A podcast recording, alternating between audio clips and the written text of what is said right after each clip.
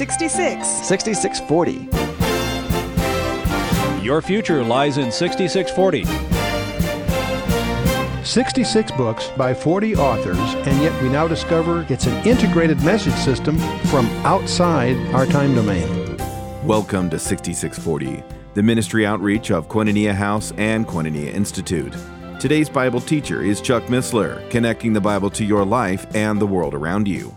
In today's study, Chuck completes his teaching on the book of Psalms, chapters 25 through 30.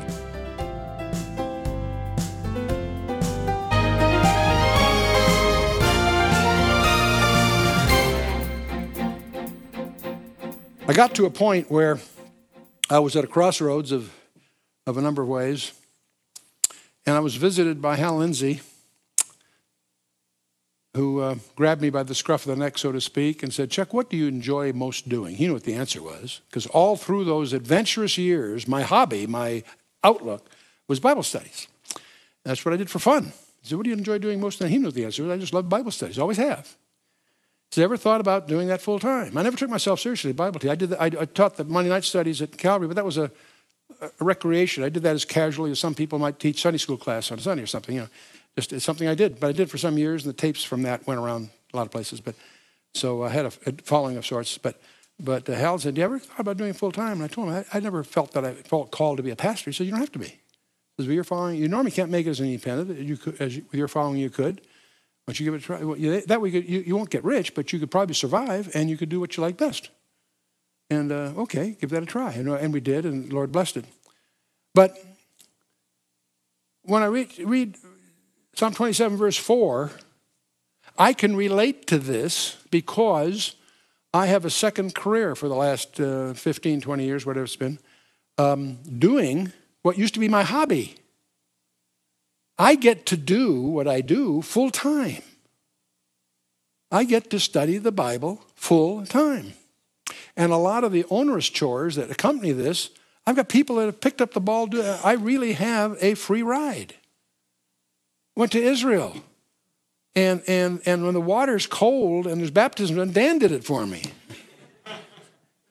Wherever I turned, there was something that wasn't really, you know, particularly. Dan just jumped in and I had a free ride. Had a blast. Around here, I get supported incredibly well. We just had a conference uh, at the Coeur d'Alene Resort that's one of the most phenomenal conference I've ever been involved in, never attended even, let alone be involved in. And all kinds of people are doing all the tough stuff, making sure that all the T's are crossed and I's dotted. And I just got a chance to get up there and shoot my mouth off and mix with people who love the Lord and and so I look at this. I, I, I consider David. One thing have I desired of the Lord, and that will I seek after. This is David talking. That I may dwell in the house of the Lord all the days of my life and to behold the beauty of the Lord and to inquire in his temple. I am doing that as close as it's possible to do in this earthly life right now. I spend my time, most of my, not all my time obviously, but most of my time, pouring through commentaries, tracking down little treasures tucked in corners that other people have missed. That's, my, that's my biggest kick is discovering something in the Word. I'll meet with my rabbinical friends and they'll show me something that I never knew about in the Old Testament. I come home with a nugget. That's a joy. That's a, there's nothing more fun than that. And, and, and so forth. So I can relate to what he's saying here. Now, he's saying it in a broader sense, of course, but I can understand that passion. That's what David was. David was a warrior. He, had all, you know, he was king. No, what he wanted to do is just be, behold the beauty of the Lord, inquire in his temple. Man, that's great stuff. One thing have I desired of the Lord, that, I, that will I seek after, that I may dwell in the house of the Lord all the days of my life. That's it. That's it.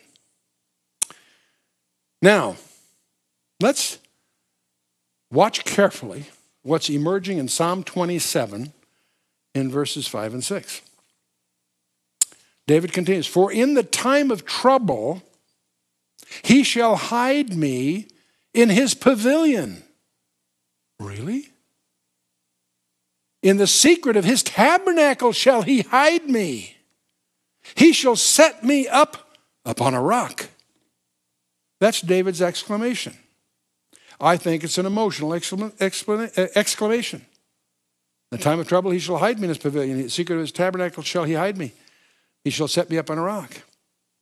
And now shall mine head be lifted up above mine enemies round about me. Therefore will I offer in his tabernacle sacrifices of joy. I will sing, yea, I will sing praises unto the Lord. Wait a minute. Time out. Is it possible that in David's flow of words here, the Holy Spirit did some editing? Is it possible the Holy Spirit has put a little hint in here about something? Let me tell you frankly, one of the most authoritative seminaries in the country, Dallas Theological Seminary, would argue what I'm about to show, uh, tell you or suggest to you. They would, they would refute this possibility. So I want that being understood. I'm going to show you something that would be at, at least controversial. I want you to take a look at verse 5 very carefully. For in the time of trouble, what does that mean eschatologically? Great tribulation? In the time of trouble, he shall hide me in his pavilion. What on earth is that? In the secret of his tabernacle, that's where he's dwelling, shall he hide me. He shall set me up upon a rock. Now, Paul would make the case in 1 Corinthians 10 4 and other places that the rock refers to Christ in general, as a, as a metaphor. It may or may not here, but let's assume it does. This leads to a conjecture. I'm among those that suspect that the rapture of the church is hinted at three times in the Old Testament. This is one of them, Psalm 27 5, that we've just stumbled into. Let's take a look at Isaiah 26, starting at verse 17 through 21. Isaiah 26, verse 17. It says, Like as a woman with child that draweth near the time of her delivery is in pain and crieth out in her pangs, so have we been in thy sight, O Lord. Birth pangs. What does Matthew say? All these things are the beginning of sorrows? No, birth pangs. Not really. We have been with child, we have been in pain, we have, as it were, brought forth wind. We have not wrought any deliverance in the earth, neither have the inhabitants of the world fallen. Now, I get the next, I'm just giving you some context. These are the verses that I want you to focus on. Thy dead men shall live. Together with my dead body shall they arise. Sounds like a resurrection to me. Awake and sing, ye that dwell in the dust, for thy dew is as the dew of herbs, and the earth shall cast out the dead. Get this verse. This is my favorite Isaiah 26 20. Come, my people Enter thou into thy chambers, and shut thy doors about thee. Hide thyself, as it were, for a little moment, until the indignation is overpassed, passed over. Come, my people. How many of you are God's people? Got most of your hands. That's pretty good. Okay. Enter thou in thy chambers. In my father's house are many mansions. I go to prepare a place for you. And if I go to prepare a place for you, I'll receive you unto myself, that where I am, there may you be also. John 14 and following, next few chapters. Go through all that. Come, my people, enter thou into thy chambers and shut thy doors about thee. Hide thyself, as it were, for a little moment. We're not going to be here during the indignation, is what I think is the harpazo is all about. Hide ourselves, as it were, for a little moment until the indignation. What's the indignation? The wrath of God, called the indignation in a number of places. You can chase that down, look it up for yourself for what it's worth. Come, my people, enter thou in thy chambers. Because then it continues, For behold, the Lord cometh out of his place to punish the inhabitants of the earth for their iniquity. The earth also shall disclose her blood and shall no more cover her slain. The word blood there is in the plural, if that means anything special. So I leave that with you. There's one more that I'll just throw in here to cause confusion, discussion on your way home. In Zephaniah, chapter 1, verse 18, and the last verse of chapter 1, the first uh, couple of verses of chapter 2. I was doing this, I was putting this slide together this afternoon when I got a call from a friend of mine in Fresno, California, who asked, who's asking me a question about Zephaniah chapter 1, verse 18. I thought that's kind of interesting. It's as funny you should mention, Scott. Guess what I'm doing right now? It happened, you know. And of course, there is no such. The coincidence is not a kosher word. The rabbis remind us. Zephaniah says, Neither silver nor gold shall be able to deliver them in the day of the Lord's wrath, but the whole land shall be devoured by the fire of his jealousy. Ooh, that's a frightening phrase. The fire of God's jealousy. Ooh.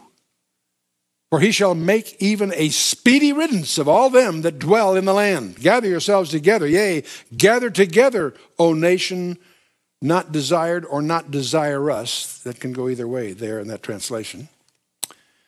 Before the decree bring forth, before the day passes the chaff, before the fierce anger of the Lord come down upon you, before the day of the Lord's anger come upon you. Then you get the verse I'm after, verse 3, Zephaniah 2 3. Seek the Lord, all ye meek of the earth, which ye have wrought in his judgment. Seek righteousness, seek meekness. It may be ye shall be hid in the day of the Lord's anger. That's kind of cool. I wouldn't build doctrine from any one of these verses, certainly not this last one. It could just be referring to the, the, those that are protected through the tribulation. That may be what it's referring to. But I just think these are three interesting little verses. You may want to include your notes when someone says, the rapture's not in the Old Testament. You say, well, maybe it isn't, but let me show you three verses. Okay. So that's uh, Zephaniah 2 3. Okay, getting back to Psalm 27. Hear, O Lord, when I cry with my voice, have mercy also upon me and answer me. When thou saidst, Seek thee, seek ye my face. My heart said unto thee, Thy face, Lord, will I seek. Hide not thy face far from me. Put not thy servant away in anger. Thou hast been my help. Leave me not, neither forsake me, or, uh, O God of my salvation. When my father and my mother forsake me, then the Lord will take me up. Teach me thy way, O Lord, and lead me in a plain path because of mine enemies. Verse 10 has been widely misunderstood by the critics. In fact, even Delitzsch, one of the most uh, profound of the exegetes, suggests this verse could have been written by someone else. Why? Because David's father and mother did never forsake him. That's because they haven't translated it properly. The reason uh, the, the, the, that possibly is even considered uh, is because, you know, because of David's history. Actually, the term when my father should be translated had my father and my mother forsaken me, then the Lord will take me up. In other words, ha- when in the sense of if. It's not when as a point of time, it's when as a point of condition. So it's a translational difficulty that many people misunderstand. So it's not, it's not saying that your father and mother will forsake you. It's saying that should they do that, God will take you up. That's really what it's saying. That's simple. That way, it's obviously quite simple. Teach me thy way, O Lord, and lead me in a plain path because of mine enemies.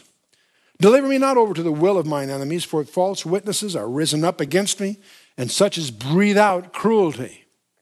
And uh, I was going through various commentators on this verse, and I was delighted by J. Vernon McGee. On this verse, he says, I always prayed to the Lord do not let me fall into a position where I'm at the mercy of the church leaders or a church board. and, you know, I thought about that. One of the reasons I've been so comfortable in my ministry for uh, my 60 years as a Christian is because in that entire time, I've never been on staff. Even at Calvary Chapel, I taught the Monday night Bible studies there for 25 years, but I was not on staff. I was just, I just taught Monday night Bible studies. And, and when I, and I ha- I've, I've harbored that cynical attitude that I even got as a teenager uh, about church boards. And I was amused when, with uh, J. Vernon's candor as he puts that in his commentary. I've always prayed to the Lord, do not let me fall in a position where I'm at the mercy of church leaders or a church board. And uh, so David said, Deliver me not over to the will of mine enemies, for false witnesses are risen up against me, and such as breathe out cruelty. You know, it's tragic to realize how much of the church politics is based on slander, hearsay, and not facing your accusers and uh, gossip. Uh, organizations run on gossip. It's tragic. Anyway, uh, David continues I had fainted unless I had believed to see the goodness of the Lord in the, la- in the land of the living. Wait on the Lord, be of good courage, and he shall strengthen thine heart. Wait, I say, on the Lord. And uh, so, Andrew Bonar, one of my favorite commentators in Leviticus, made the remark let us be as watchful after the victory as before the battle. Before a battle, we should be very watchful, obviously, as a warrior. But when the victory is won, you should be no less watchful. And uh, Stuart Hamblen, in one of his songs, said, I know not what the future holds, but I know who holds the future. That's another way to look at the whole thing. Okay. And we can, we can squeeze in a couple more here, maybe. The book of Psalms, Psalm 28. These are short ones. We'll zip through it. This wonderful little psalm has a cry, and David's in trouble here. Uh, the links between 26 27 it suggests that David is still in the same life threatening situation as we've inferred from the previous ones. And prophetically speaking, this may be referring to the tri- Israel in the tribulation. It's a prayer of judgment upon enemies and a praise for the deliverance they know will come, basically. Psalm 28 gives the problem of unanswered prayer in the first five verses, the joy of unbounded praise in the next couple of verses, and the promise of undeserved blessing as the wrap up last couple of verses. Psalm of David, Psalm 28 Unto thee will I cry, O Lord, my rock. There's that rock again. Be not silent to me, lest if thou be silent to me, I become like them who go down to the pit. Hear the voice of my supplications when I cry unto thee, when I lift up my hands toward thy holy oracle. You hear the desperation in his voice? Draw me not away with the wicked and with the workers of iniquity, which speak peace to their neighbors, but mischief is in their hearts. Give them according to their deeds and according to the wickedness of their endeavors. Give them after the work of their hands. Render to them their desert. Because they regard not the works of the Lord, nor the operation of his hands, he shall destroy them, he will not build them up. Blessed be the Lord, because he hath heard the voice of my supplications. The Lord is my strength and my shield. My heart trusted in him, and I am helped. Therefore, my heart greatly rejoices, and my song, uh, and with my song I will praise him. The Lord is their strength. He is the saving strength of his anointed. Save thy people and bless thine inheritance. Feed them also and lift them up forever. The word feed here, by the way, is to shepherd the people, is what it actually says. And to lift up, the word there is like you would carry a child. And you remind, of course, of Isaiah 40, verse 11 He shall feed a flock like a shepherd. He shall gather the lambs in his arms, carry them in his bosom, and he shall gently lead those that are with young. We sing that as a song. It's from Isaiah 40, verse 11. And uh, Jesus himself reminds us that, says, Save thy people. Salvation is of the Jews, he tells the Samaritan woman in John 4, if you may recall. Okay, let's uh, slip in a couple of more short ones here. Book of Psalms, Psalm 29. This is the storm psalm. And there's something interesting in this because seven times we hear the voice of the Lord. It's mentioned. And none other than Delitzsch calls this the voice of the seven thunders that you encounter. He not uh, implicitly suggesting that this is, this is an allusion to Revelation chapter 10, verse 4. Remember the seven thunders that utter their voices, but John was not allowed to write down what they said. But this psalm does describe a storm, the gloom of a tempest, the clap of thunder, the flash of lightning, and there's terror on all sides. So, the Psalm of Seven Thunders, according to Delitzsch. Ewald says this psalm is elaborated with a symmetry of which no more perfect specimen exists in the Hebrew. Psalm of David Give unto the Lord, O ye mighty, give unto the Lord glory and strength. Give unto the Lord the glory due to his name. Worship the Lord in the beauty of holiness. Emphasis on the glory up front. Now it starts with the voices. The voice of the Lord is upon the waters. The God of glory thundereth. The Lord is upon many waters. So we have a storm brewing here. It starts out at sea with power and majesty. Some commentators even visualize David in his palace, which is on high ground, watching this come in over, over the sea from the north. The voice of the Lord is powerful. The voice of the Lord is full of majesty. The voice of the Lord breaketh the cedars. Yea, the Lord breaketh the cedars of Lebanon. He maketh them to skip like a calf. Lebanon and Sirion are like a young unicorn. The voice of the Lord divideth the flames of fire. so you got lightning going on and so on. So we have it comes it's coming ashore from the north. That would be in Lebanon, verses five to seven. Sirion is a term for Mount Hermon which is in the near, or in the, excuse me, the, yeah, the, uh, the uh, before Lebanon range. about 9,000 feet in altitude or 2,700 meters if you're in that world, uh, the highest in Israel. I try to put it for metric for our European audiences, but if God wanted us in the metric system, he would have had 10 disciples, right? Okay, listen. Um, even the solid fabric of the world seems to rock under the impact of this storm. This is a big storm that's idiomatically coming here. The voice of the Lord shaketh the wilderness, the Lord shaketh the wilderness of Kadesh, that's in the south. The voice of the Lord maketh the hinds to calve, discovereth the forests, and his temple doth everyone speak of his glory. So now we come through uh, to uh, the uh, south, to Kadesh, last few verses. And uh, that's in the extreme south of Judah, in Deuteronomy uh, chapter 1, verse 19. The Lord sitteth upon the flood, yea, the Lord sitteth king forever. The Lord will give strength unto his people. The Lord will bless his people with peace. And we have, in effect, an epilogue in the last two verses. So, Jewish worshipers use Psalm 29 in their synagogues in their celebration of Hag Shavuot, Feast of Weeks, also call, called in, in, the Greek Feast of Pentecost. The early church and many denominations today use Psalm 29 in their celebration of Pentecost. Same season, but why? The, the Jews have their reasons, I guess, but uh, the church has their reasons because of Acts 2. You may recall in Acts 2, we had a rush of a mighty wind, we had tongues of fire, the lightning. There's some, there's some reasons from a church point of view that it would seem to fit Acts chapter 2. So I think that's kind of fun. So I'll leave that with you to chew on and let's take, let's take one more to finish off the evening the, uh, Psalm 30. This is a psalm of thanksgiving.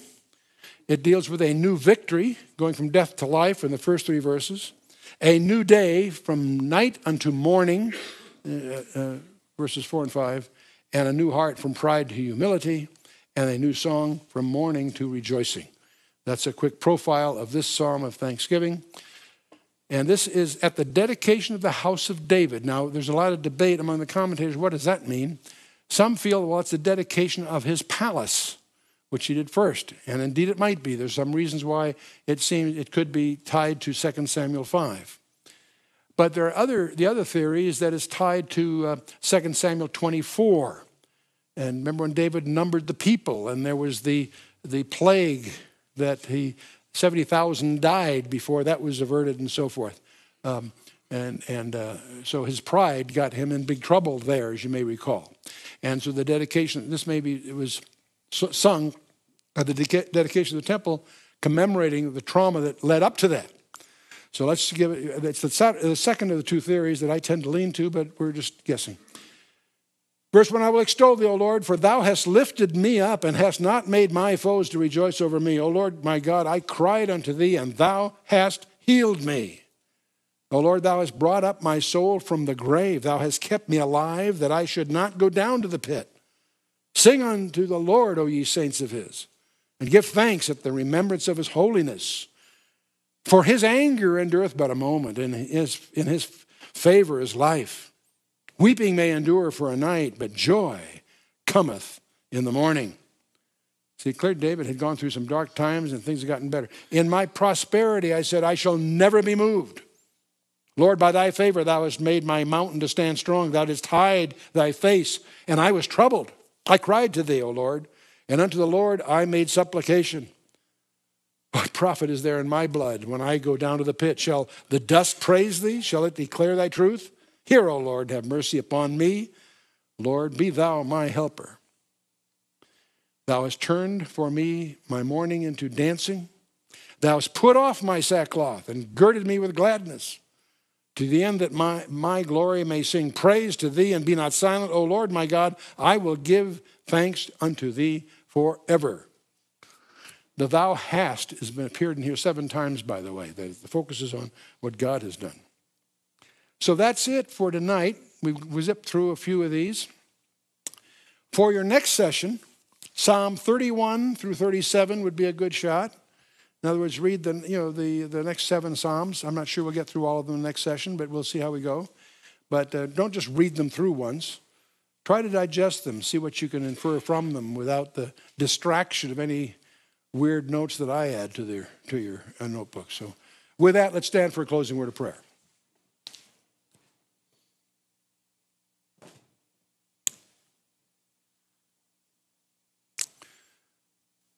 Now, Father, we just thank you for David. We thank you for the heritage of these Psalms. We do pray, Father, that you would help us to glean what you have here for us, that we too might go forward in the fear of you and not, nothing else, that we too might have the assurances and the comfort and the retrieval that David had from the troubles he was in. Father, we thank you for those troubles. We pray, Father, that the lessons not be wasted. We thank you, Father, that you love us that much. We thank you, Father, for your word. We do pray, Father, you just reignite in each of us a new passion, a new hunger, that we might grow. As we commit ourselves into your hands, putting you above all our other priorities, we just thank you for who you are as we commit ourselves into your hands without any reservation whatsoever. In the name of Yeshua, our Lord and Savior, Jesus Christ. Amen.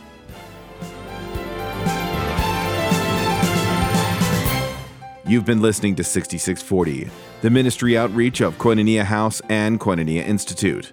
Today's Bible teacher was Chuck Missler, teaching through the book of Psalms. For a complete listing of resources available, please visit khouse.org or you can call us on 1 800 K House 1. To learn more about Koinonia Institute, visit koinoniainstitute.org. Thank you for listening to 6640 and for your continued prayerful support of this ministry. Until next time, as we continue this series, may God bless you with the knowledge of His Son, Jesus Christ, as you study His Word.